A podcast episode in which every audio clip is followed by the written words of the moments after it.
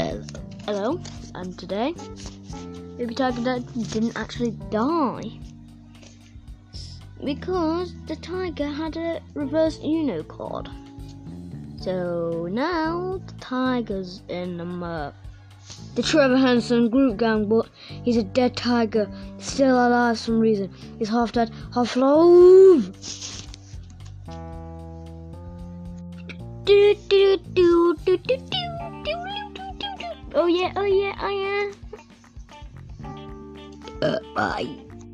Yeah, dude, I was a bye. I wasn't joking. So once he was half dead, half alive, they made it so he gave him this potion where he's not half dead, half alive. He's just alive, but small, and has all the powers in the world.